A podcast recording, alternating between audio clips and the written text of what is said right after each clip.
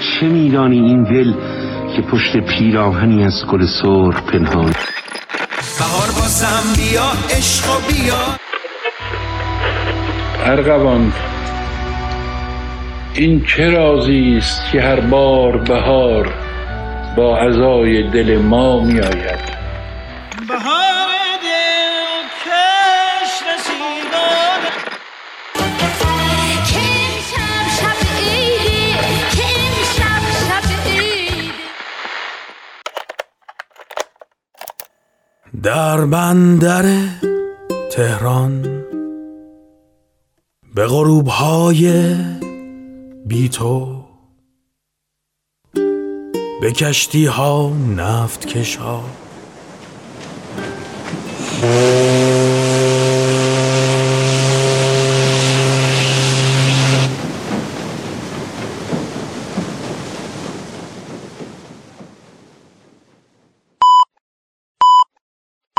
اینجا رادیو بندر تهران، قسمت هشتاد و هشتم، یازدهمین ویژه برنامه نوروزی یک هزار و چهارصد و یک.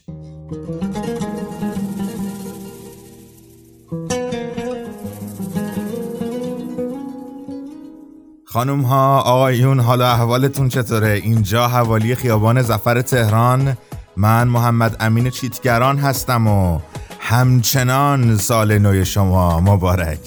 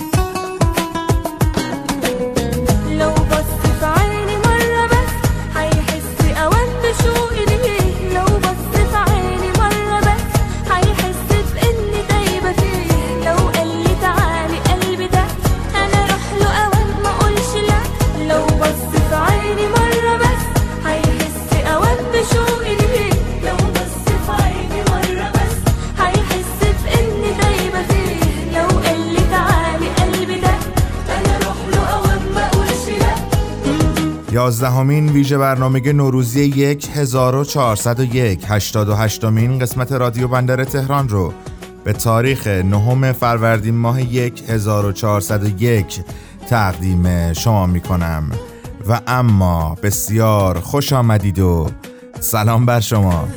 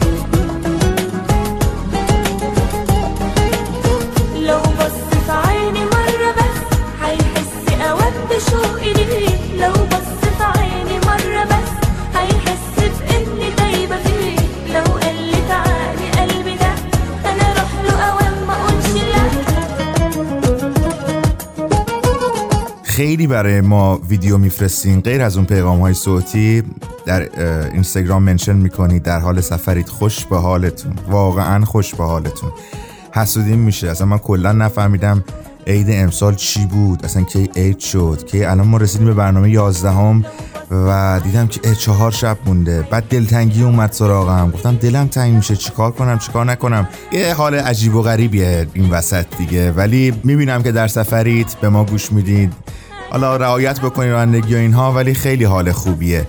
اگر باز ویدیوهای بیشتری گرفتید، در مسیر بودید، در محل کار بودید، در منزل بودید، در اینستاگرام گذاشتید، حتما رادیو بندر تهران رو منشن بکنید که ما هم بتونیم این فضاها رو ببینیم و بیشتر ذوق بکنیم. اما همچنان میتونید برای ما پیغام صوتی بفرستید.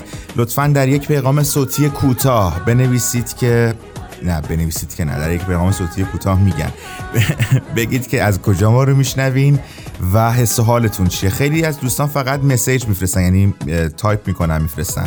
اینو پیغام صوتی بکنیم، میخوایم پیغام‌های صوتی اکثرش رو در برنامه استفاده بکنیم. تا روز چهارشنبه، پنجشنبه، تا فردا، پس فردا همچنان فرصت دارید که بفرستید. اما به کجا بفرستید؟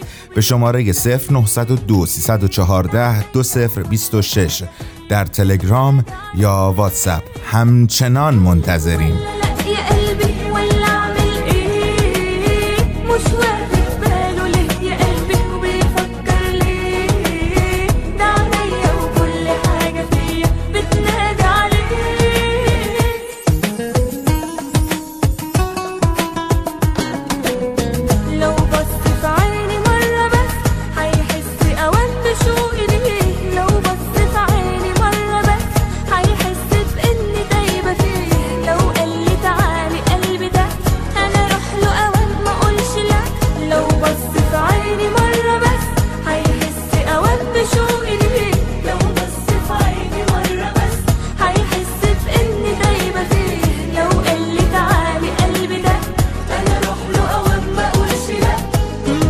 در جهان هستی میلیاردها صدا وجود دارد و رادیو بندر تهران یکی از آنهاست.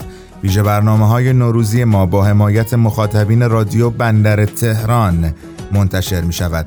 شما می توانید نظرات خودتون رو با هشتگ رادیو بندر تهران در اینستاگرام و توییتر منتشر کنید و خوندن نظرات شما جان هزار باره به ما میده. و آنچه که حالا می شنوید، اگر به چشم هایم نگاه کنی، از سیرین عبدالنور.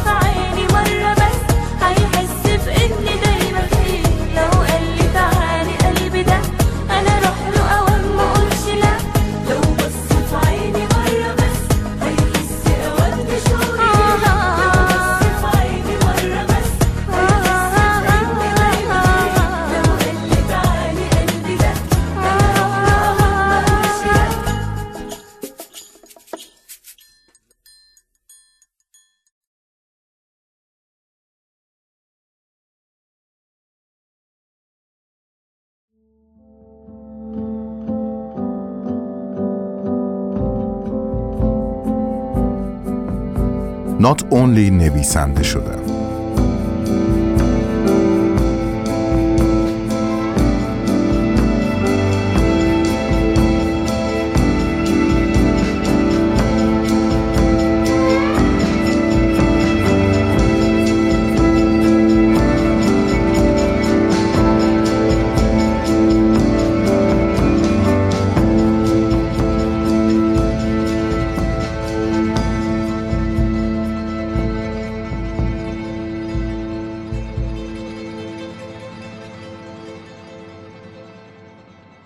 تا وقتی با سیم به حرف می زدم که خبری از پدرش نبود. چند باری هم گوشیمو چک کردم اما پیامی نگرفته بودم. از سیم به جدا شدم که بتونم یکی دو ساعتی هم دم مغازه کار کنم. اونقدر نرفته بودم که می ترسیدم صدای آقا فیض‌الله در بیاد. هنوز نرفته پیام پدر سیمبه به هم رسید. نوشته بود که سیمبه با من یا نه. نوشتم نه. نوشت سریع خودتو برسون به این آدرس. زیرش برام آدرس رو نوشت. راه افتادم سمت آدرس. تا خود مسیر به این فکر می کردم که مشکل چیه و چرا این پدر فکر کرده من میتونم مشکلش رو حل کنم. اینجا هم پای انتخاب در میون بودم، اما من ترجیح داده بودم بمونم. ترجیح با انتخاب فرق اساسی داره. ترجیح یعنی با میل درونی و مصلحت اندیشی شخصی. اصلا آدم با شعور و با فکر و نکته سنجی نبودم و نیستم که اگه بودم قاعدتاً جور دیگه‌ای روابطم و جمع و جور می‌کردم و اصلا اجازه نمی‌دادم سر و کله کسی جز سیمبه دور و برم پیدا بشه. حضور سیمبه و چشمای درشتش اونقدر دنیا و زندگی منو پر کرده که واقعا جا برای هیچ بنی بشری نمیمونه. فعلا بذاریم براتون داستان رو تعریف کنم تا برسیم به میم میم. اینجا هنوز اصلا میم میمی وجود نداشت. یعنی داشت اما من نه میشناختمش و نه از وجودش خبر داشتم. اینجا حضور سیمبه اونقدر پررنگ و برق برقی تو زندگیم هویدا شده بود که هیچ کس دیگه‌ای رو نمیتونستم جاش بذارم یا اصلا به گرد پاش برسه. در عرض مدت کوتاه همه تفریحات و کارها و رفقا و عاداتم رو گذاشته بودم کنار که همش سیمبه باشه. همش اون باشه. درست و غلطش اون وقت نمیفهمیدم. راستش اصلا درست و غلطم نداره. وقتی تصمیم میگیری با یکی وارد رابطه بشی که دیگه درست و غلط معنایی نداره. تویی و دلت و خودت و زندگیت. وقت خودته، میخوای گند بزنی توش یا با دختره با کسی که گلود پیشش گیر کرده وقت بگذرونی. فردا روز کسی ازت نمیپرسه چرا این کارو کردی، ولی خودت خودتو نمیبخشی اگه کاری رو که دلت میگه نکنی. فردا روز لیست نکرده هات پدرتو در میاره. فکر نمیکردم دفتر یه ارگان دولتی باشه. سردر اونجا نوشته بود استودیوی ضبط صدا. نمیدونستم درست اومدم یا نه. پلاک همون بود و اسم خیابون و محله رو هم که اشتباه نکرده بودم. نمیدونستم پدر سیمبه چی کاره هست. شایدم اینجا دفترش نباشه و مثلا همینطوری گفته بیام اونجا. رفتم داخل. دفترش رو پیدا کردم، در زدم. صدای آشنای پدر سیمبه جواب داد که بفرمایید. رفتم تو. یکی دو نفر دیگه هم توی اتاق بودن. دور یه میز بزرگ نشسته بودن و چند تا برگه روبروشون گذاشته بودن. پدر سیمبه به هم اشاره کرد که بشینم. نشستم. گفت عجله که نداری؟ مگه میشد گفت بله عجله دارم. تو این شرایط فقط یه چیز درسته. نخیر، اصلاً راحت باشین. شروع کردن به خوندن برگه ها. یکی از مردا گفت تو دنبال دختر من راه افتادی و فهمیدی مریضه. پسر جوانتر برگشت و برداشت و از روش خوند. یعنی شما نمیدونستین؟ مرد گفت قیافه من قیافه پدریه که همه چی رو میدونسته؟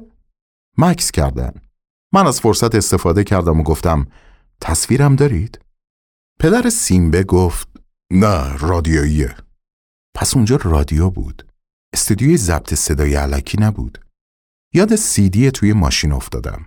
گفتم به نظرم اینقدر شل و رفته نباید بگین. پدره شوکه شده. من البته داستانو کامل نمیدونم، ولی این چیزی که فهمیدم باید مرد شوکه شده باشه، عصبانی باشه، غمگین باشه. دست بردم و برگه رو برداشتم و یکی از قسمت‌های دیگه متن خوندم. فقط کافیه دست از پا خطا کنی. فقط کافیه یه قدم اضافه برداری. اون وقت میندازمت پشت همین ماشین. مثل گوسفند دست و پاتو میبندم. میبرمت بیرون شهر. دخلتو میارم. این که همون جمله تو ماشین بود. عجب جایی رو انتخاب کردم. گفتم ببینید کسی که میتونه همچین جمله خشنی بگه نمیتونه راحت بگه قیافه من قیافه پدری که همه چی رو میدونسته. نمیتونه بگه. باید محکم و خشن حرف بزنه. باید جر بده پسره رو. پدر سیمبه افتاد به خندیدن. دستی تکون داد و گفت دقیقاً درست میگه. بازیگر مسن‌تر گفت داستان کلی میتونه چیزی جز این باشه. این میتونه اونقدر هم اینطوری کلیشه‌ای خشن نباشه. دلیلی نداره جر بده طرفو. گفتم ببخشید که اصلا نظر میدم، اما یا باید دلیل خارجی داشته باشه یا دلایل داخلی که توی متن بهشون اشاره بشه. آیا به همچین خونسردی اشاره شده؟ بازیگر جوان برگه ها رو توی دستش گردوند و گفت تا جایی که من خوندم همچین چیزی رو ندیدم. پدر سیمبه که انگار از این حرف من کیف کرده بود گفت منم همین حرفا رو قبلا زده بودم. گفته بودم بهتر نویسنده تغییراتی اعمال کنه. مشکل شخصیتی داره این متن. گفتم آقای به شما تهیه کننده کارید؟ گفت من کارگردان این برنامه‌ام. گفتم اینا تحلیلاییه که ما تو دانشگاه ازشون حرف میزنیم. چیزی که شما از نویسنده خواستین چی بوده؟ دستی به تحریش مرتبش کشید و گفت قرار بوده یه نمایشنامه سرراست و تر و تمیز رادیویی بهمون بده که شده این نمایشنامه که نه تنها ترتمیز نیست بلکه ناقص هم هست. ذوق زده گفتم not only ترتمیز نیست but also ناقص هم هست. نمیدونستم توی ذهنم باید برای شباهتایی که با پدر سیمبه پیدا می‌کردم جدولی باز کنم یا این شباهت‌ها رو بچپونم تو همون جدول شباهت‌های خودم و سیمبه. جذاب بود. این شباهت‌ها و این تفاهمی که من و پدر با هم پیدا کرده بودیم برام جذاب بود. بازیگر محسن برگه ها رو بست و گفت پس برنامه عید بی برنامه عید؟ پدر گفت چرا درستش می‌کنیم. بعد رو کرد به من و گفت تو الان وقت آزاد داری؟ جز دانشگاه سر کار میری آره؟ گفتم بله. و تصویر فیض‌الله شقه های گوشتش جلوی چشمم جون گرفت. پدر سیمبه گفت میتونی روی این متن کار کنی؟ گفتم از خدامه و از خدام بود. واقعاً چه چیزی بهتر از این که میتونستم مطالب فلسفی از تحلیل گفتمانی که یاد گرفته بودم و روی متن نوشته‌ای مثل این پیاده کنم. آن که میگوید دوستت می‌دارم خونیاگر غمگینی است، خونیاگر غمگینی است که آوازش را از دست داده است. ای کاش عشق را زبان سخن بود، هزار کاکلی شب در چشمان توست، هزار قناری خاموش در گلوی من، هزار کاکلی شب در چشمان توست، هزار قناری خاموش در گلوی من. عشق را ای کاش زبان سخن بود. یازدهمین قسمت داستان روایت عاشق شدن فیلسوفی که قصابی می‌کرد با عنوان Not Only نویسنده شدم، نوشته پژند سلیمانی و با صدای اطهر کلانتری را شنیدید و آنچه که حالا می‌شنوید فریبنده از سهیل نفیسی. هزار آفتاب خندان در خرام توست، هزار ستاره گریان در تمنای من، هزار آفتاب خندان در خرام توست، هزار ستاره گریان در تمنای من. عشق را ای کاش زبان سخن بود، آن که میگوید دوستت می‌دارم خونیاگر غمگینی است، خونیاگر غمگینی است که آوازش را از دست داده است. ای کاش عشق را زبان سخن بود، هزار کاکلی شب در چشمان توست، هزار قناری خاموش در گلوی من، هزار کاکلی شب در چشمان توست، هزار قناری خاموش در گلوی من. عشق را ای کاش زبان سخن بود، آن که میگوید دوستت می‌دارم.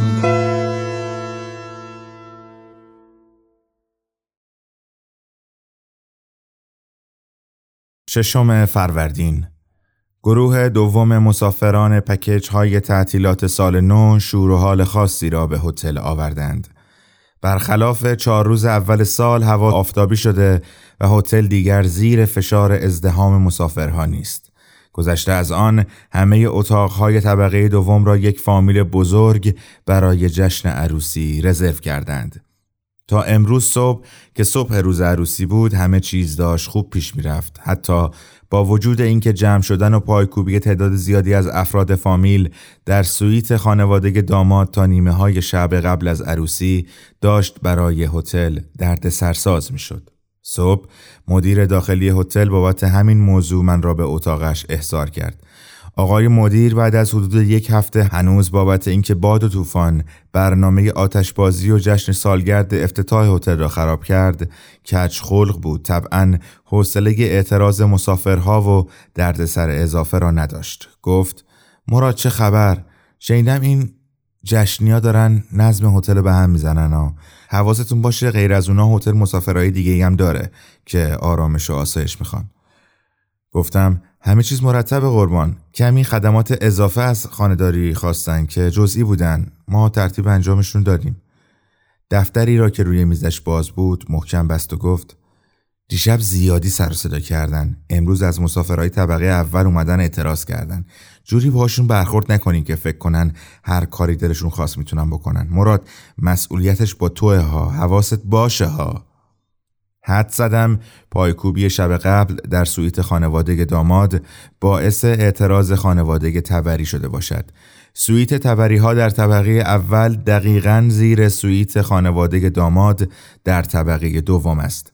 دیروز مجبور شده بودیم اتاقشان را عوض کنیم. خانم تبری آنقدر توی سرویس بهداشتی و حتی روی موکت اتاق قبلیشان آب گرفته بود که سقف اتاق زیری در طبقه همکف نم زده بود. وقتی به مدیر داخلی اطمینان دادم نظارت دقیق تری خواهم کرد که دیگر مشکلی پیش نیاید، هنوز بعد از ظهر نشده بود که از سویت خانواده عروس زنگ زدند به خانه‌داری هتل و تقاضا کردند یک نفر را بفرستیم بالا که قفل در حمام را بشکند. تقاضای عجیب و غیر معمولی بود. سری خودم را رساندم بالا چون قطعاً خودم باید به مسئله رسیدگی می‌کردم. در اتاق را پدر عروس در حالی که بازویش را گرفته بود و چهرهش سرخ و برافروخته بود به رویم باز کرد. تا من را دید بازویش را رها کرد و دست من را گرفت و کشید توی اتاق. گفت آقا بیا زود این در رو بشکن و به در حمام اشاره کرد. گفتم متوجه نمیشم قربان چه مشکلی پیش اومده؟ کسی اون تو گیر کرده؟ رو به در حمام و با صدای بلند گفت گیر نکرده، در روی خودش بسته. گیج شده بودم. مادر عروس از اتاق خواب آمد بیرون و گفت آقا دخترم یه ساعت رفته اون تو در رو خودش بسته، هر کاری کردیم در رو باز نمیکنه، تو رو خدا یه کاری کنین آبرومون داره میره. چند تقه به در حمام زدم و گفتم خانم باز کنید در لطفاً. هیچ صدایی از توی حمام نمی آمد. گفتم مطمئنین تو هستن؟ مادرش گفت بله خودم دیدم رفت تو در رو بست. ترسیدم نکند اتفاق بدی افتاده باشد، اما برای اینکه پدر و مادرش هول نکنند چیزی نگفتم. باز تقه‌ای به در زدم و با احتیاط گفتم خانم حالتون خوبه؟ جواب بدین لطفاً. پدرش که لحظه به لحظه برافروخته تر می شد گفت حالش خوبه، سر و مر و گنده نشسته اون تو ما رو مچل کرده. و با کف دست کوبید به در حمام. گفت باز می کنی در رو یا بشکونمش؟ مادرش گفت نکن مرد، دیدی که نمیشه، میخوای راستی راستی بازو و کتفتو بشکنی؟ الان این آقا قفل در رو باز میکنن، حتما کلید چیز دیگه ای دارن دیگه. ندارین آقا دارین؟ انقدر پدر و مادرش هراسان بودند که نگفتم در حمام فقط از داخل قفل میشود و از بیرون با کلید باز نمیشود. مانده بودم چه کار کنم که مجبور نشویم قفل را بشکنیم. گفتم باهاشون حرف بزنین، سعی کنین با ملایمت راضیشون کنین بیان بیرون. پدرش داد زد چی میگی آقا؟ یه ساعت من و مادرش داریم حرف میزنیم، اگه حرف حالیش بود تا الان اومده بود بیرون. چی کار میکنی؟ میتونی در رو باز کن یا خودم بشکونمش؟ تا دهن باز کردم چیزی بگویم در اتاق را زدند. خودم در را باز کردم. داماد پشت در بود. رنگ پدر و مادر عروس همزمان پرید. داماد گفت مامان جان، بابا جان، کجایی شما؟ نازیکو؟ پدر و مادر عروس جوری به من من افتاده بودند که من مجبور شدم به جایشان جواب بدهم و بگویم عروس خانم رفتن توی حمام، در رو خودشون بستن. انتظار داشتم رنگ داماد هم مثل پدر مادر عروس بپرد، ولی او خیلی خونسرد آمد توی اتاق. چند تقه به در حمام زد و گفت نازی؟ مادر عروس آمد بازوی دامادش را گرفت و گفت تو رو خدا ناراحت نشی یا پسرم، به نظرم نازی ترسیده، نگران آینده تونه. ما خیلی باش حرف زدیم ولی داماد نگذاشت حرف مادر زنش تمام شود. دوباره به در حمام تقه زد و گفت نازی بند موسیقیمون رسیده توپ توپ، یا ببین پایین چه خبره. همه ایمان به غیر از داماد با شنیدن صدای چرخش قفل حمام از جا پریدیم. تا عروس از حمام آمد بیرون رنگ صورت پدرک سرخ‌تر شد. پدر در اتاق را باز کرد، رفت بیرون و در را محکم پشت سرش کوبید به هم. این بار فقط من و مادر عروس با صدای کوبیده شدن در از جا پریدیم. وقتی برگشتم پایین دیگر مطمئن نبودم این عروسی بدون درد سر تمام شود، اما بالاخره وقتی ساعت سه صبح همه در اتاقهایشان خواب رفتند و همه چیز تا جایی که به هتل و من مربوط می شد ختم به خیر شد، نفسی به راحتی کشیدم، بی خبر از اینکه فردای عروسی ممکن است چه اتفاقاتی بیفتد. وقتی میوی صدای پاد از همه جاده ها میاد، انگار از شهر دور که از همه دنیا میاد. تا وقتی که در ما میشه لحظه دیدن برسه هرچی که جاده است رو زمین به سینه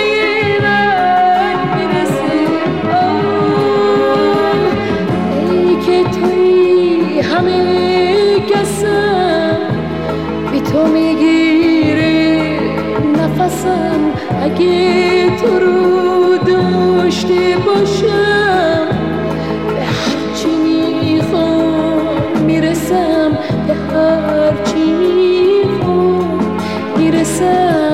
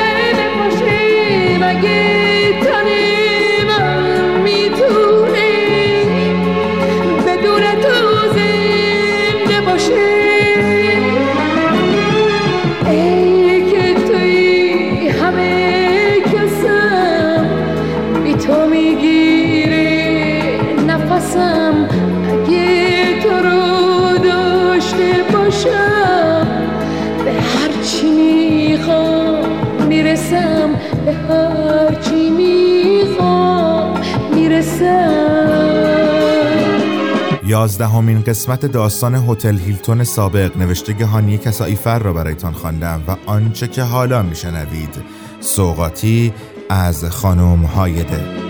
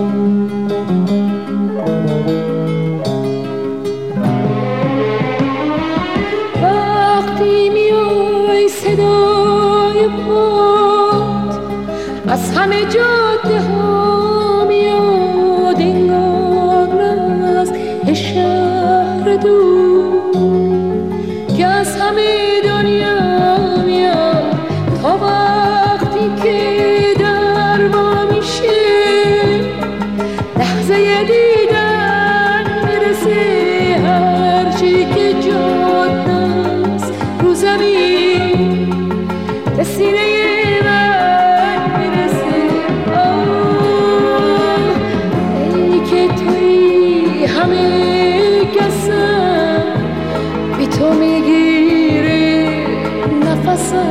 اگه تو رو داشته باشم به هرچی میخوام میرسم ای که توی همه کسم بی تو میگیره نفسم اگه تو رو داشته باشم به هرچی میخوام میرسم ای که توی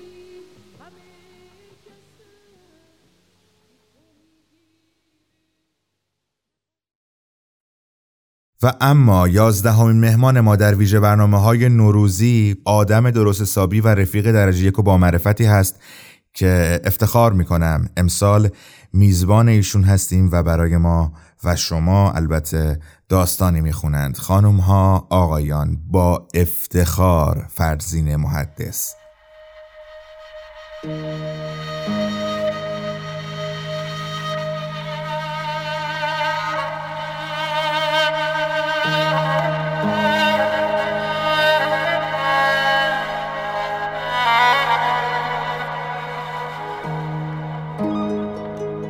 احتمالاً در قرن بعدی از بهارهای خوب ما می نویسند. احتمالاً در کنار تهران دریای بیکرانی کشف شود و همه اینها ما حاصل خیالی است که با آن زنده‌ایم و از ما جدا نمی شود. من فرزین محدث هستم و سال نو شما مبارک.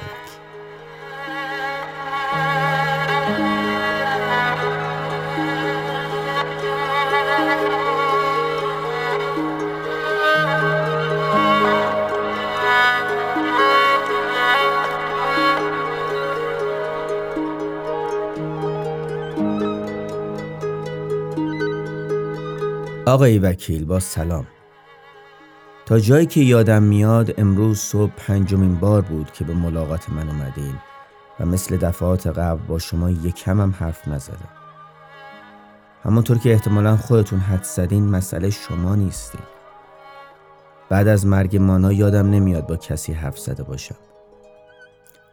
همه حرفاتونم هم میپذیرم و میفهمم و هنوزم اونقدر فهم و شعور دارم که بفهمم حرف نزدن با شما به ضرر خودم تمام میشه. از شما متشکرم که تا این حد برام وقت میگذارید و دلسوزانه پروندم رو دنبال میکنید. حقیقت اینه که خودداری من از ارائه مدارکی که ممکنه موجب تبرم بشه دلیل بسیار ساده ای داره. من نمیخوام خودم رو لوس بکنم و حرفای گنده بزنم. نامه منم نامه خداحافظی یا خودکشی یا از این مزخرفات تلقی نکنید. از اونجا که تحت تأثیر دلسوزی و پیگیری و همچنین چهره مهربانتون قرار گرفتم که من رو به یاد مرحوم عموی مادرم میندازه، فقط میخواستم شرح مختصری بدم از اون چه گذشت و دلایل قتل مانا رو براتون توضیح بدم. از اینجایی که شما هر دو سه روز یک بار به اینجا میایید و بیهوده تلاش میکنید از من حرف بکشید، به هیچ وجه حس خوبی ندارم. برای همین تصمیم گرفتم همه حرفام رو که دونستنشون حس کنجکاویتون رو برطرف میکنه همینجا بنویسم و داستان رو کامل تعریف بکنم تا شما هم دست از سر من بردارید و به کارهای واجب ترتون برسید. ماجرا از جای آغاز شد که تقریباً دو ماه پیش تو دستشویی خونمون به یه سوسک برخوردم. تا پیش از ازدواج هیچ وقت از حشره ها نترسیده بودم. بچه که بودم توی خونه بزرگی پر از قورباغه و مارمولک زندگی می کردم.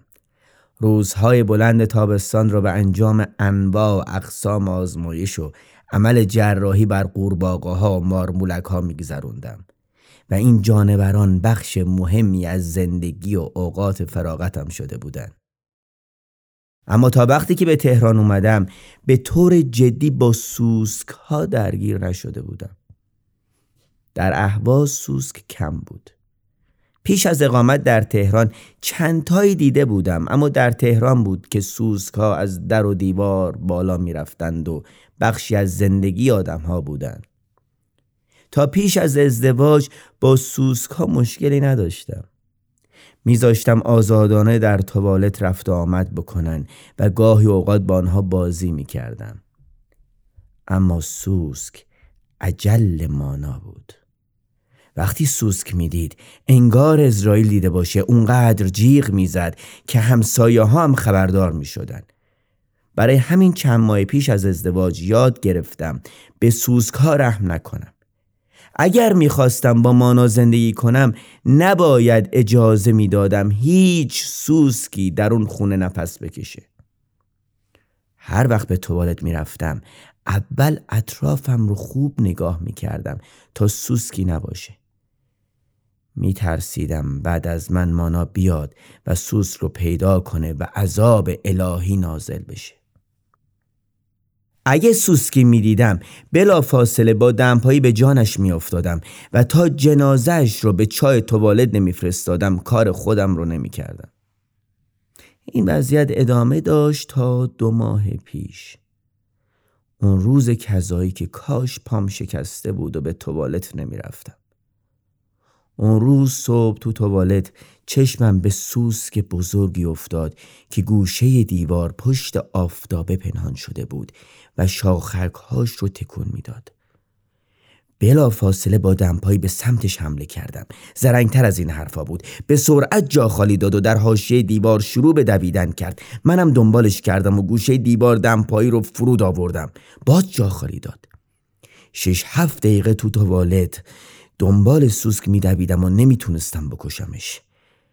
بالاخره خسته شدم و به کار خودم رسیدم. بیرون که اومدم مانا رو دیدم که با چهره نگران پشت در ایستاده بود. پرسید کشتیش؟ باید می گفتم آره، وگرنه باید به همونجا بر می گشتم. چند دقیقه بعد مانا به دستشویی رفت. منتظر صدای جیغش موندم تا بار دیگه با دمپایی به جون سوسک بیفتم، اما ترسم بی مورد بود. مانا به فاصله کمی دوباره به دستشویی رفت و هر دوبار به خیر گذشت. تو دلم به ارواح انبات سوسک درود فرستادم که لااقل اینقدر معرفت داشت که جلوی زنم آفتابی نشه. اما شب که به توالت رفتم باز دیدمش. همونجا پشت آفتابی ایستاده بود و شاخکاش رو تکون میداد. باز با دمپایی حمله کردم و چند دقیقه به دور خودم چرخیدم تا اینکه خسته شدم و دست از سرش برداشتم. اولین بار بود که برای کشتن یه سوسک اینقدر تلاش میکردم. این وضعیت چند روزی ادامه داشت. زنم هیچ وقت سوسک رو نمیدید، اما من تا پام رو به توالت میذاشتم اولین چیزی که به چشمم میخورد همین حشره بود که گوشه ایستاده بود و شاخکاش رو تکون میداد. بعد از روز چهارم یا پنجم دیگه کاری به کارش نداشتم. وقتی اینقدر عقلش میرسید که نباید جلو زنم آفتابی بشه، مرض نداشتم به جانش بیفتم. بعد از یک هفته که فهمیدم دیگه کاری به کارش ندارم، خودشو قایم نمی کرد. هر وقت به توالت می رفتم برای خودش این طرف و اون طرف می رفت و شاخکاشو تکون می داد، اما به من نزدیک نمی شد. طبیعی بود که پس از برخورد وحشیانه روزهای اول نخواد طرف من بیاد. کم کم ازش خوشم اومد. تمام علایق و کنجکاوی هام رو نسبت به حشرات که پس از ازدواج فراموش کرده بودم دوباره به یادم می آورد. علاوه بر کارهای روزمره‌ای که تو توالت داشتم، هر بار چند دقیقه می نشستم و کارهای سوسک رو تماشا می کردم. سعی می کردم در حرکت شاخکاش نظمی پیدا کنم یا بفهمم هنگام راه رفتن پاهاش رو به چه ترتیبی برمی داره، یا این ترتیب وقتی که سوسک روی دیوار راه میره با وقتی که روی زمین راه میره فرق داره یا نه. زنم هنوز به هیچ چیز شک نکرده بود و الا حتما من رو از خونه بیرون مینداخت. بالاخره بعد از این همه سال تونسته بودم کاری بکنم که از چشم مانا دور بمونه. فکر کنم بین روزهای یازدهم و بیستم بود که برای اولین بار به سوسک دست زدم. اون روز روی سنگ توالت نشسته بودم و کارم رو میکردم. سوسک روبروی من ایستاده بود و نگاهم میکرد. شاید یکی دیگه از دلیل علاقم به اون همین بود. این جونور تنها موجودی بود که شاهد شخصی ترین کار زندگیم بود، کاری که حتی زنم تا اون وقت از نزدیک ندیده بود، به خصوص این بار که صاف روبرو میستاده بود و با دقت اوضاع رو زیر نظر داشت. اولین بار بود اینجا میستاد. همیشه در حال راه رفتن و سرکشی به گوش و کنار چهار دیواری دو متری بود، اما اون روز از جاش تکون نمیخورد، حتی شاخک‌هاش رو نمی جنبوند.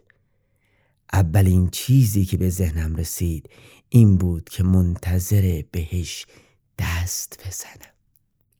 هنوز از آموزش ها و کارهای زنم اونقدر باقی مونده بود که از لمس سوسک زیاد خوشم نیاد، اما وقتی دیدم دیگه تکون نمیخوره دستم رو دراز کردم و آروم جلو بردم. هیچ واکنشی نشون نداد و منتظر مون دستم به تنش بخوره. نوک انگشت اشارم رو آروم روی پوستش کشیدم، از سر تا دمش رو نوازش کردم و با شاخکاش بازی کردم. از اون چه فکر می کردم لذت بخش تر بود. پوستش سفتی خاصی داشت، مثل یه تیکه شیشه بود که تا آخرین حد ممکن نازکش کرده باشد. سردی و انعطاف ناپذیری بدن سوسک نوعی غرور و نفوذ پذیری به آدم میداد. آدم رو وادار میکنه به این حشره احترام بذاره. در همون حین که به سر و کلش دست کشیدم با دستهاش نوک انگشتم رو گرفت و روی دستم اومد و شروع کرد به قدم زدن و کشف خطوط کف دست. فوق‌العاده بود. آقای وکیل، باورتون نمیشه، هیچ کس باورش نمیشه. به هر کس بگم به عقلم شک میکنه. شاید به همین دلیلی که نمیخوام شما رو از نزدیک ببینم. میدونم اگه این وقایع رو براتون تعریف بکنم از اواسط کار به بعد باید نگاه دلسوزانتون رو تحمل بکنم که اصلا حوصله‌اش رو ندارم. گامهای سوز که نرم و سبک بود و کف دستم مرمور میشد. چشامو بستم تا حرکت سوسک رو روی دستم بهتر حس کنم. اما هنوز مدتی نگذشته بود که صدای مانا بلند شد. چه کار میکنی اون تو؟ حالت خوبه؟ گفتم آره اومدم. و در حالی که به زمین و زمان فوش میدادم سوسک رو روی زمین گذاشتم و بیرون اومدم. کم کم سوسک تبدیل به بهترین دوستم شد. به این جانور عادت کرده بودم و از اینکه کنارش باشم واقعا لذت می بردم. بیشتر اوقات بی دلیل به دستشویی می رفتم تا سری به اون بزنم. حتی اسمم براش انتخاب کرده بودم. اولین بار که دیدمش منو به یاد یکی از دوستای همدانشگاهی من انداخت که الان توی ایران خود رو کار میکنه. برای همین اسمشو گذاشتم مهندس. هر وقت بیرون میرفتم دلم براش تنگ میشد و لحظه شماری میکردم که زودتر به خونه برگردم و ببینمش. آرام طوری که مانا متوجه نشه براش حرف میزدم. اتفاقات روز رو تعریف می کردم و اگه به مشکلی برمی خوردم و نیاز به گوش داشتم در گفتن اون به مهندس شک نمی کردم. وضعیتمون هنگام حرف زدن به همون شکلی بود که روز اول تماس بدنیمون داشتیم. روی سنگ توالت که می نشستم روبرو می ایستاد. دستم رو دراز می کردم و انگشتم رو جلوی صورتش روی زمین میذاشتم. از دستم بالا میرفت و روبروی اون گردش میکرد. از اونجا روی شونه و گاهی اوقات سر و گردنم میرفت. بعد چرخی روی کمرم میزد و از اون یکی دستم پایی میومد. در همون هنگ که مهندس برای خودش گردش میکرد، من که تنم زیر قدمهای نرمش مورمور میشد، شروع به حرف زدن میکردم. وقایع روز رو تعریف میکردم و براش میگفتم که بیرون چه خبره، با آدمها در شهر چه میکنم. گاهی اوقات از خاطرات کودکیم حرف میزدم، از پدرم، مادرم و گاه مسائل خصوصی زندگیم، اونا رو با مهندس در میون میگذاشتم. از روزی که مهندس رو برای اولین بار دیدم یک ماه و نیم میگذشت و خیلی چیزها عوض شده بود. روحیم واقعا بهتر شده بود، زندگیم نظم پیدا کرده بود. برای اولین بار انگیزه و شور و شوق کافی برای ادامه زندگی داشتم. حتی رابطم با مانام بهتر شده بود. مانا به چیزهای شک کرده بود، مثلا زمان توالت رفتنم به شکلی تصاعدی زیاد می شد و هر بارم بیش از حد معمول اونجا می موندم. ظاهراً چند بارم گوششو به در چسبونده بود که مراحل مختلف کار رو دنبال کرده بود و در این بین یکی دو بارم صدای ما رو شنیده بود. البته زیاد قضیه رو جدی نگرفته بود، فکر کرده بود برای خودم آواز میخونم یا زر میزنم. اما حس کنجکاویش هم ارضا نشده بود. هرچند هیچ وقت اشاره مستقیمی به چیزی نکرد، ولی از اونجا که چندان آدم خلاق و باهوشی نبود، سوالهای مثلا انحرافی و زیرکانش اونقدر احمقانه بود که یک بچه هم به راحتی میتونست منظور اصلیشو بفهمه. مثلا بی دلیل درباره اسهال و یبوست حرف میزد و بحث رو به غذاهایی که باید بخوریم میکشوند و این که باید چه کار بکنیم که دوچار مشکلات مقعدی نشیم. بعد از این که تا به حال این کار را نکردیم اظهار تأسف میکرد و لابلای حرفاش سوالی مثلا راستی تو تا به حال دوچار مشکل معده نشدی؟ یا چند وقت با غذا سالاد نخوردی؟ رودت اذیتت نمیکنه؟ منم خودم رو به خریت می زدم و با بلاهت به این سوالها جواب منفی می دادم. زمان می گذشت و مثلث من، مهندس، مانا رابطه پیچیده‌ای رو دنبال می کرد. مانا روز به روز بیشتر شک می کرد و مجبور بودم محتاط‌تر باشم. یک روز ناگهان تصمیم خطرناکی گرفتم، تصمیمی که ناشی از اعتماد به نفسی بود که رابطه با مهندس تو من به وجود آورده بود. بر اساس این استدلال ساده که وقتی سوسک میتونه در توالت سه متری از چشم مانا دور بمونه، پس تو خونه شصت متری راحت تر این کار رو میکنه، تصمیم گرفتم مهندس رو وارد فضای خونه بکنم. هرچند ریسک این کار بسیار زیاد بود، اما مزایای زیادی داشت. دیگه لازم نبود هر چند وقت یک بار بی جهت به توالت برم. هر وقت اراده می کردم، حتی در شرایطی که مانا در چند قدمی می ایستاده بود، می تونستم حرکت مهندس رو بر پوست بدنم و زیر لباسم حس بکنم و لذت ببرم و در همون حال با مانا حرف بزنم. از سوی دیگه میتونستم مهندس رو با خودم به اداره ببرم تا تمام روز کنارم باشه و مزایای دیگه هم که الان یادم نمیاد. یه روز بالاخره در حالی که از توالت بیرون اومدم، مهندس رو زیر لباسم قائم کرده بودم.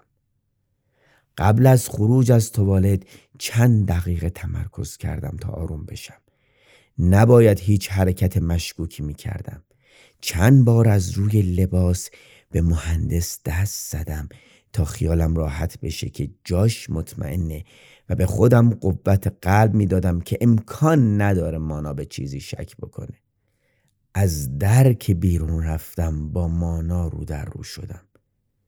پشت در توالد ایستاده بود و با دقت داشت منو نگاه می کرد. از چهرهش چیز خاصی معلوم نبود، اما تمام تمرین‌ها و تمرکزهام رو فراموش کردم. فکر کردم همه چیزو فهمیده. به زحمت تعادلم رو حفظ کردم و منتظر موندم. هیچ نمی گفت. فقط نگاه می کرد. تصمیم گرفتم تا همه چیزو نفهمیده حرفی بزنم تا حواسش پرت شه و لااقل لباسم رو اینقدر نگاه نکنه. پشت در توالت چی میخوای؟ چی شده؟ از من میپرسی تو چته؟ یعنی چی؟ من چیزیم نیست. جدی؟ بچه چرا رنگت مثل گچ دیوار شده؟ دستا چرا میلرزه؟ هر خری الان تو رو ببینه میفهمه چیزیت هست. پس هنوز مطمئن نبود. فقط حدسایی زده بود. من چیزیم نیست. راه افتادم به سمت اتاق. دنبالم اومد. صداشو بالا برد. فکر میکنی من خرم؟ خدا بهت رحم کرده که تا حالا نفهمیدم کیه. دستم بهش برسه تیکه تیکش میکنم. چیزایی که میشنیدم نمیفهمیدم، یعنی نمیخواستم بفهمم. دوباره پرسیدم چیو؟ جیغ زد خفه شو. قاعدتاً باید میخندیدم. در عوض ستون فقراتم یخ کرد. کاش واقعاً پای یک زن در میون بود. اگه میفهمید پای سوسک در میونه که همون لحظه زیر لباسم بر خودش داره قدم میزنه چی میشد؟ مهندس روی پهلوی راستم ایستاد. به بهونه خاروندن کمر دستی به ایستادم تا روی تنم راه بره. راه رفتنش حالم رو بهتر میکرد. اما صدام هنوز در نمی اومد. هر چه کردم نتونستم بلند بخندم، مثلا بگم دیوونه شدی، بزنم اطمینان بدم پای زنی در میون نیست. اگه واقعا پای یک زن در میون بود راحت این کارو میکردم. اون منتظر جواب ایستاده بود و بر رو بر نگاه میکرد. وقتی سکوت من رو دید بخش دیگه از حدسیاتش تبدیل به یقین شد و گریه کنان به اتاق رفت. جهنم زندگی ما از همون روز شروع شد. هر روز به دعوا، مرافع و گریه و زاری میگذشت و هر چه سعی میکردم به مانا حالی کنم زن دیگه‌ای در زندگیم وجود نداره نمیشد. اصلاً صدام رو نمیشید. از اون آدم‌هایی بود که به صداقت لحظه اول در گفتگو اعتقاد داشت. چون همون روز اول جلوی در توالد لال شده بودم، نتیجه گرفته بود حدسیاتش درسته و حرفام و دلایلی که پس از اون میشنوه نتیجه فکر کردن و نقش بازی کردنه و هیچ ارزشی نداره. با عملم نمیتونستم چیزی رو ثابت کنم. یه بار سه روز مرخصی گرفتم و جلوی چشمش تکون نخوردم. فایده ای نداشت. میگفت به اون زن زنگ زدی و گفتی سه روز به مأموریت میری، برای همین نگرانت نشده. روزها و شبا همینطور به سر و کله زدن ما میگذشت و یه گامهای سبک مهندس نبود که پوستم رو نوازش میکرد حتما دیوونه میشدم. مهندس تمام این مدت زیر لباسم بود. مانا از اون روز به بعد دیگه با بدن من کاری نداشت و مهندس میتونست راحت بدون مزاحم به زندگیش ادامه بده. اما مشکل دیگه این بود که مانا روزها بیش از نیم ساعت برای خرید و کارهای دیگه واجب بیرون نمیرفت تا من در خونه تنها بمونم و برای همین مهندس بدبخت مجبور بود صبح تا شب زیر لباس بمونه. اما بیچاره صداش در نمی اومد. واقعا مظلوم بود. خیلی دوست داشتم بدونم درباره دعوای ما چی فکر میکنه. مسلماً از این وضع راضی نبود. دلم براش میسوخت آقای وکیل. خیلی دلم میسوخت. نه چیزی برای خوردن گیرش می اومد، نه می تونست تفریح بکنه و این طرف و اون طرف بره. اما من اونقدر به حرکاتش روی بدنم وابسته شده بودم که نمیتونستم در اون وضعیت وحشتناک بذارم از تنم دور بمونه. بعد از مدتی فهمیدم وقتی سه چهار روز حموم نمیرم، گاهی اوقات که مهندس روی پوستم راه میره، بعضی جاها فشار کوچکی وارد میکنه که مثل سوزن ته گرده.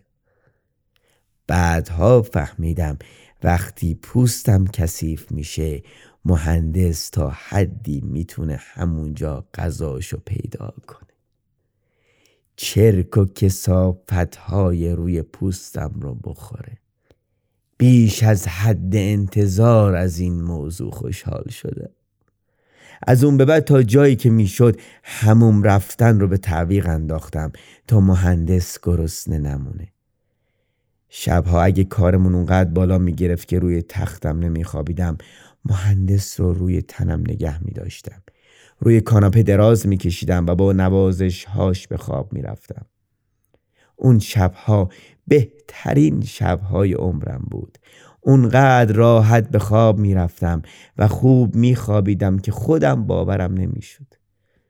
باقی شبها که با مانا روی تخت میخوابیدم، مهندس رو به توالت میفرستادم یا تو کیفم قایمش میکردم.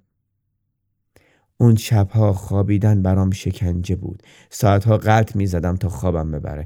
آها، یادم رفته بود درباره کیف براتون حرف بزنم. باید بگم بعد از مهندس بهترین دوست من همین کیف چرمی کهنه بود که هر چند مانا اصرار کرد عوضش نکردم. کهنگی و رنگ و رو رفتگیش برام اصلا مهم نبود. از همون بچگی که شکلات و شیرینی و بعدها که سیگار و تکه‌های حشیش رو تو اون پنهان می‌کردم، تا همین الان هر وقت می‌خوام چیزی رو از جلوی چشم کسی که داره با من زندگی می‌کنه دور نگه دارم، توی این کیف می‌ذارم. روی در این کیف زیپی هست که با دقت وقتی نگاه نکنی به چشم نمیاد، اما وقتی باز میشه فضای خالی دیده میشه، بیشتر از حد انتظار، و خیلی چیزها رو میشه در اونجا جا داد. هر وقت جایی میرفتم یا تو خونه بودم و به دلیلی اوضاع خطرناک بود و نمیتونستم مهندس رو رو تنم نگه دارم، توی این زیب پنهان میکردم. جاش کاملا امن بود. به هر حال ماجرا شبیه اتفاق افتاد که مهندس رو تو کیفم پنهان کردم و با مانا به خواب رفتم. روز کم سر و صدای بی دعوایی گذرونده بودیم. نیمه های شب از خواب بیدار شدم. نور چراغ خواب که بی موقع روشن شده بود نمیگذاشت بخوابم. مانا روی تخت کنارم نشسته بود و دستش رو روی سرم گذاشته بود. فکر کردم دلش برام تنگ شده و مثلا پشیمون شده که این هم مدت بهم گیر داده و حالا میخواسته بهم محبت کنه. اما به این سادگی ها نبود تشخیص بدم که حالت چهرش طبیعی نیست. رنگش پریده بود. چشماش بیش از حد معمول باز بود. دهنش کمی باز مونده بود و بی آنکه پلک بزنه نگام میکرد. بیدار شدنم تأثیری در چهرش نداشت. از جاش تکون نمیخورد. چند لحظه به همین حالت موندیم تا خواب از سرم پرید و تازه متوجه شدم که وضعیت غیر عادیه. واقعا ترسناک شده بود. سعی کردم از جام بلند شم. با فشار دست مانع شد. تازه فهمیدم تمام این مدت دست دیگش رو پشت کمرش نگه داشته و جلو نیاورده. یه لحظه ترسیدم. از اون بعید نبود چیزی تو دستش باشه که بخواد به فرق سرم بکوبه و کارو تموم کنه. مانا تغییر جهت نگاهم رو فهمید و قبل از اینکه از جام تکون بخورم دست دیگش رو جلو آورد. در یک لحظه همه چیز از بین رفت. آقای وکیل، نمیدونم چی بگم.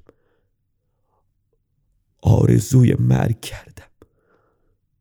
اون چه مانا در دست داشت بزرگترین کاردی بود که تو آشپزخونه داشتیم. کاردی بسیار تیز و با دسته سیاه. نوک این کارد تو شکم مهندس فرو رفته بود.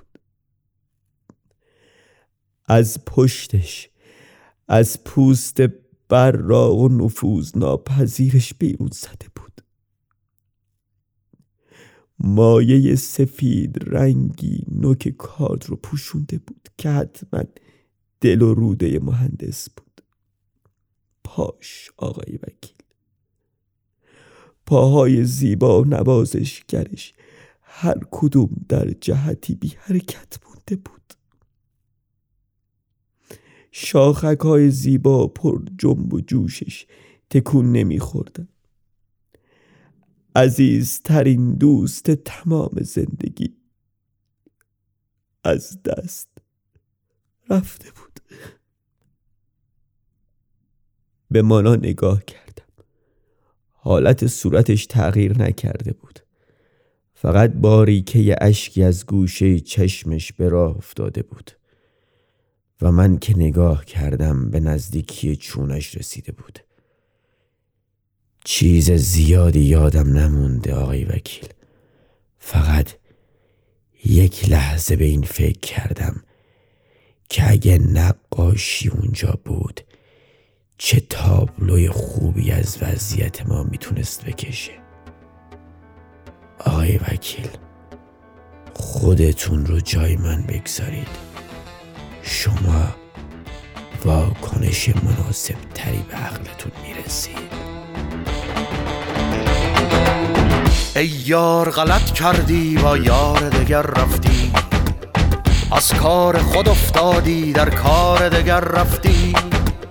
صد بار ببخشودم بر تو و تو بنمودم، ای خیش پسندیده این بار دگر رفتی. ای خیش پسندیده این بار دگر رفتی. صد بار فسون کردم، خار از تو برون کردم. گلزار ندانستی در خار دگر رفتی. گفتم که توی ماهی با مار چه همراهی، ای حال غلط کرده با مار دگر رفتی. ای حال غلط کرده با مار دگر رفتی. ای یار غلط کردی با یار دگر رفتی، از کار خود افتادی در کار دگر رفتی.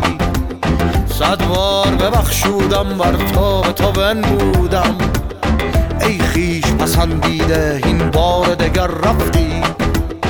ای خیش پسندیده این بار دگر رفتی.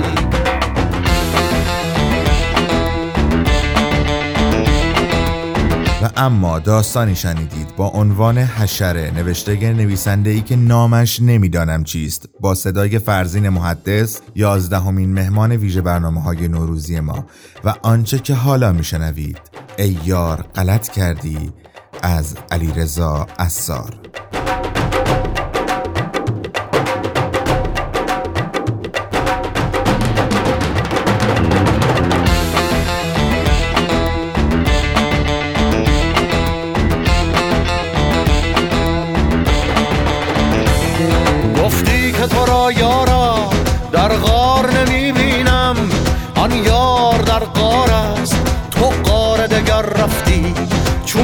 نشود سنگت چون بد نشود رنگت، بازار مرا دیده بازار دگر رفتی. بازار مرا دیده بازار دگر رفتی. ای یار غلط کردی با یار دگر رفتی، از کار خود افتادی در کار دگر رفتی. صد بار ببخشودم بر تو و تو بنمودم، ای خیش پسندیده این بار دگر رفتی. ای خیش پسندیده این بار دگر رفتی.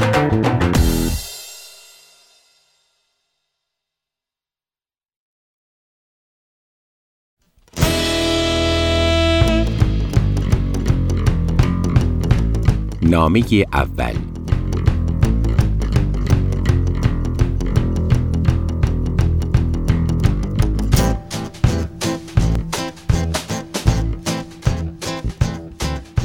سلام ریمیدیوس، من حالم خوب است و امیدوارم تو هم خوب و سرحال باشی. امیدوارم یعنی دوست دارم اینجوری خیال کنم. من زیاد خیال میکنم ریمیدیوس، ولی تو نمیدانی که این شهر حتی از خیالهای من همگل و گشاتر است. خیالهای من را یادت میآید؟ یادت هست یک روز خیال کردم اگر دم گاو را مثل تلمبه بالا و پایین کنم از دهانش شیر خواهم دوشید. من این کار را کردم و گاو به من لگد زد و تو را هل داد و تو افتادی کنار من. چه گاو خوبی بود ریمیدیوس، و من از آن روز همه گاوها را دوست دارم و حالا ما قرار است با هم ازدواج کنیم.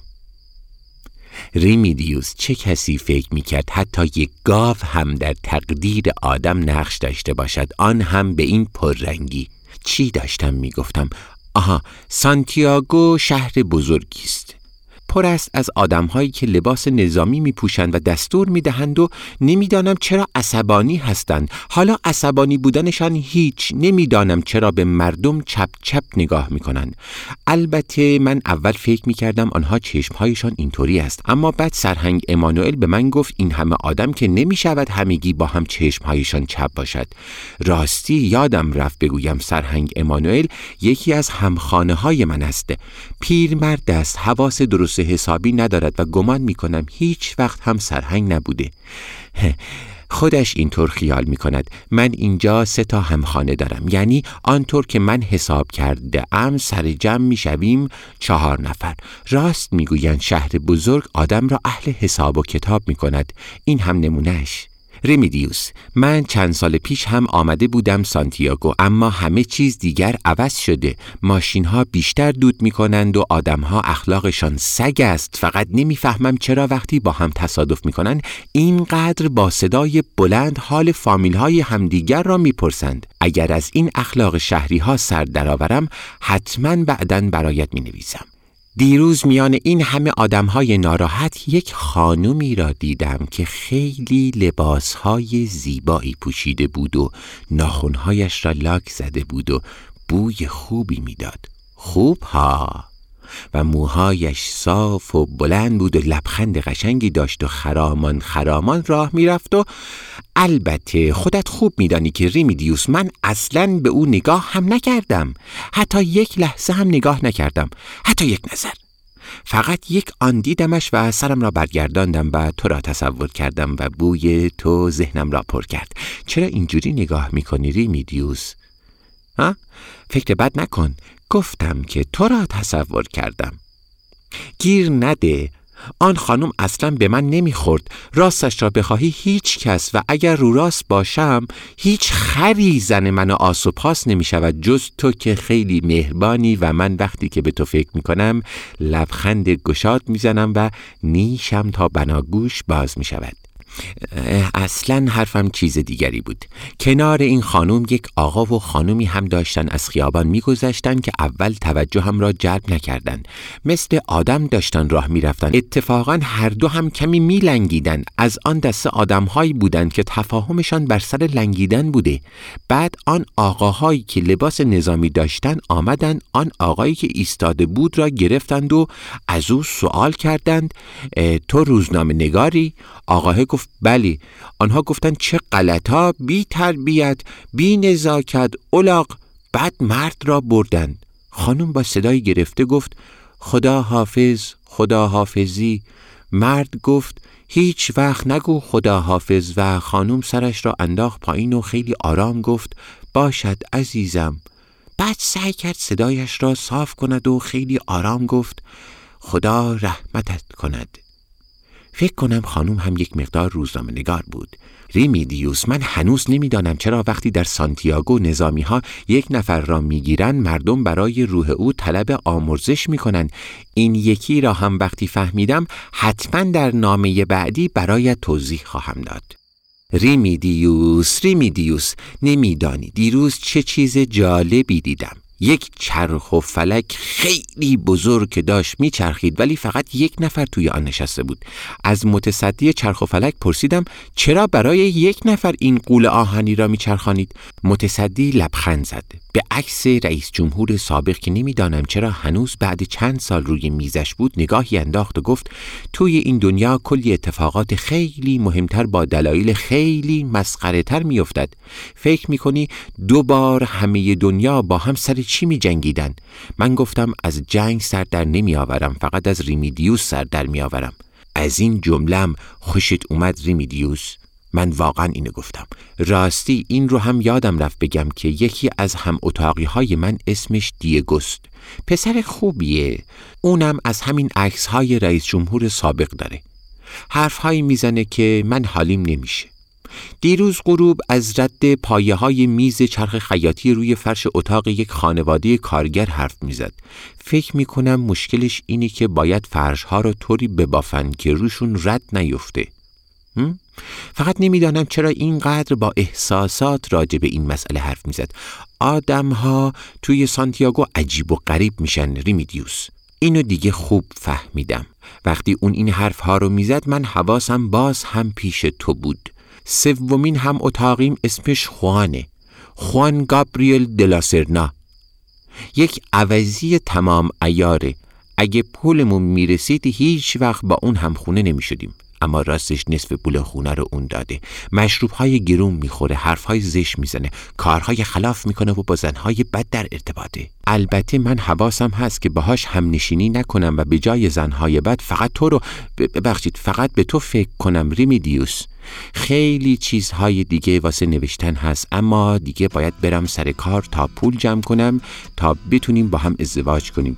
ازدواج چیز خوبیه ریمیدیوس، البته فقط اگه با تو باشه. حالا برو به جای من به جاهایی که با هم بودیم فکر کن. خداحافظ عزیزکم. پدرو سانتیاگو، چهارم مارس هزار و نهصد و هفتاد و پنج. Every day my papa would work to help to make ends meet, to see that we would eat, keep those shoes upon my feet. Every night my papa would take and tuck me in my bed, kiss me on my head after all the prayers were said. Growing up with him was easy, time just flew on by.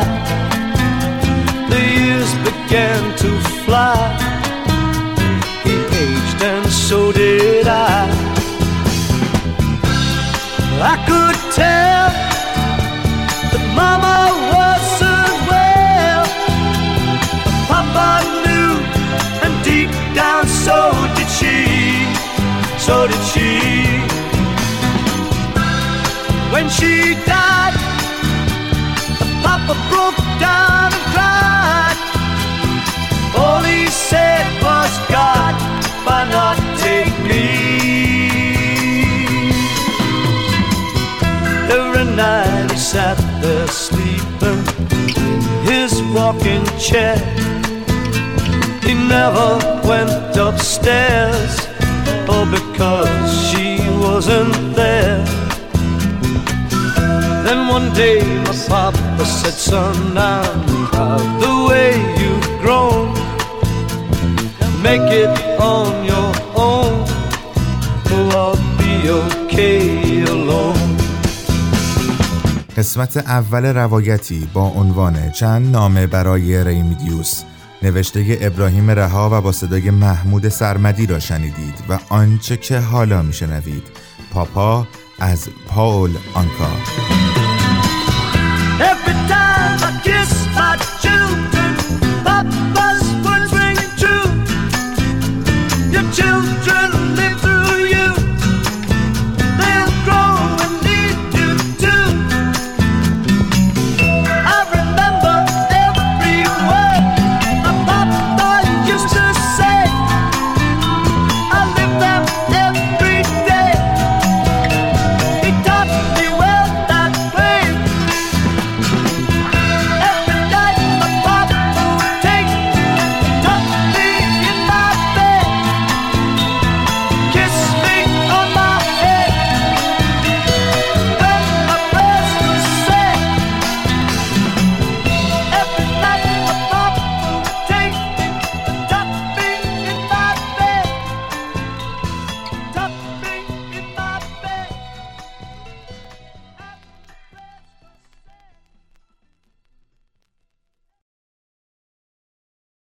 نامه به عشق تریاکی هشتاد و هشتم.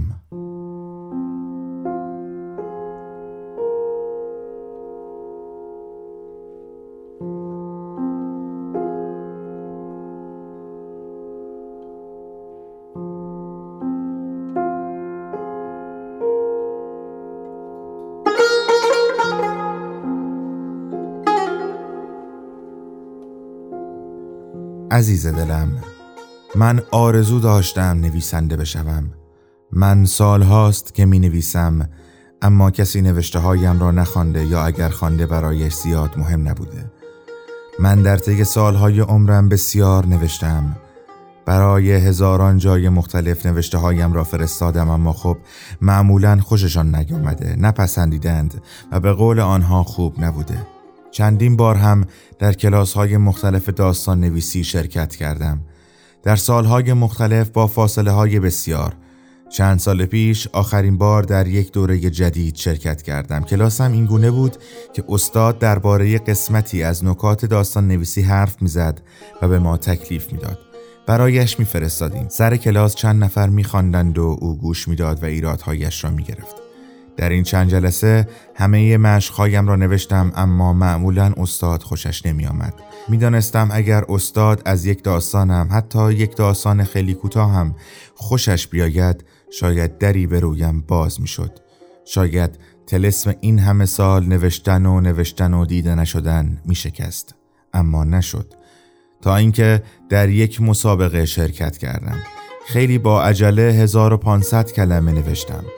در آخرین لحظات باقی مانده فرستادم. بعد از یک ماه در این مسابقه انتخاب شدم. از آن روز چیزی در من تغییر کرد. نه اینکه من خودم را نویسنده بدانم، نه، امیدی غریب در من جوانه زد. به من نیرو داد که تلاشم را بیشتر بکنم و بیوقفه بنویسم. هر شب هر طور شده پانصد کلمه یا بیشتر بنویسم، تا روزی که تو یکی از آنها را دیدی و خواندی. خواندن تو با خواندن همه فرق داشت. خواندن تو مثل دیده شدن هزاران نفر بود. انگار تو هزاران نفر باشی. خواندنت به من نیرو میداد که بیشتر و بیشتر کتاب بخوانم و بنویسم. هر شب برای تو می نوشتم. نمیدانم چه بود، چه کلماتی بود، چه قصه هایی تعریف می کردم، از اتفاقات روزمره‌ام، از قصه هایم، از تنهایی هایم، و تو فقط می خواندی. هرچه تو کلمات من را بیشتر می‌خواندی، من بیشتر می‌نوشتم. در کلمه ها عشق بیشتر نوشته می‌شد، ناخودآگاه و بدون قصد قبلی. من می‌دانستم عشق در هر چیزی ویرانگر است، حتی عشق بی حد و مرز، به نوشتن، به کلمات. اما نمی‌توانستم جلوی عشق را بگیرم. عشق قوی‌تر از من بود، از من و کلماتم قوی‌تر بود. دیگر دلم نمی‌خواست نویسنده بشوم. دیگر رویایم نویسندگی نبود. رویایم نوشتن کلمات برای تو بود که هر شب قبل از اینکه ساعت دوازده بشود از ذهن و روحم تراوش می شد.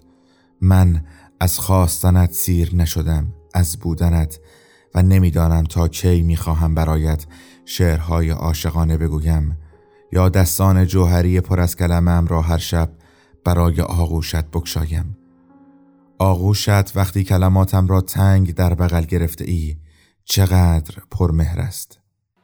عزیزم، تو به من یاد دادی ما دایره‌وار در این دنیا به دنبال عشق‌ها و خواسته‌های خود می‌گردیم و هر کس رویای خود را نقطه مقابل شعاع خود می‌یابد و این نقاط تا انتها ادامه دارد و در حال چرخیدن است. ما نقاط به هم پیوسته در این دایره به همراه رویاها و آرزوهایمان هستیم. نقطه‌ای از این دایره تمنای دیگری است و نقطه دیگری از این دایره اشتیاق توست. این قشنگترین دایره جهان هستی است که من و تو در آن سرگردانیم، به دنبال رویاها و آرزوها.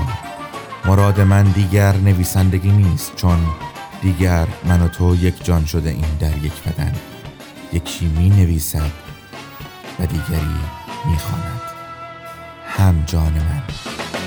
از صدای خوبم بخون تا بخونم، عمر من تو هستی، بمون تا بمونم. یه جا ابر آسمون، یه جا پر از ستاره.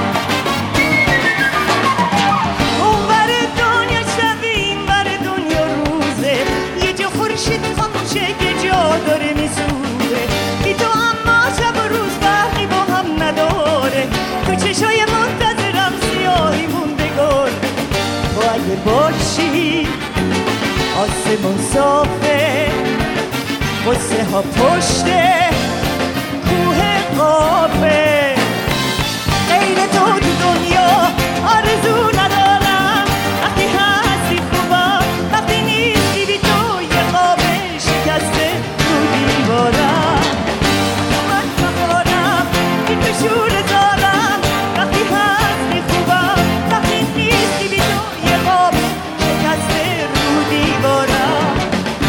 قسمتی از نامه به عشق تریاکی رو برای شما خوندم. در هر قسمت از رادیو بندر تهران گوشه ای از این نامه ها را میشنوید و آنچه که حالا میشنوید اجرای زندگی همصدا از گوگوش.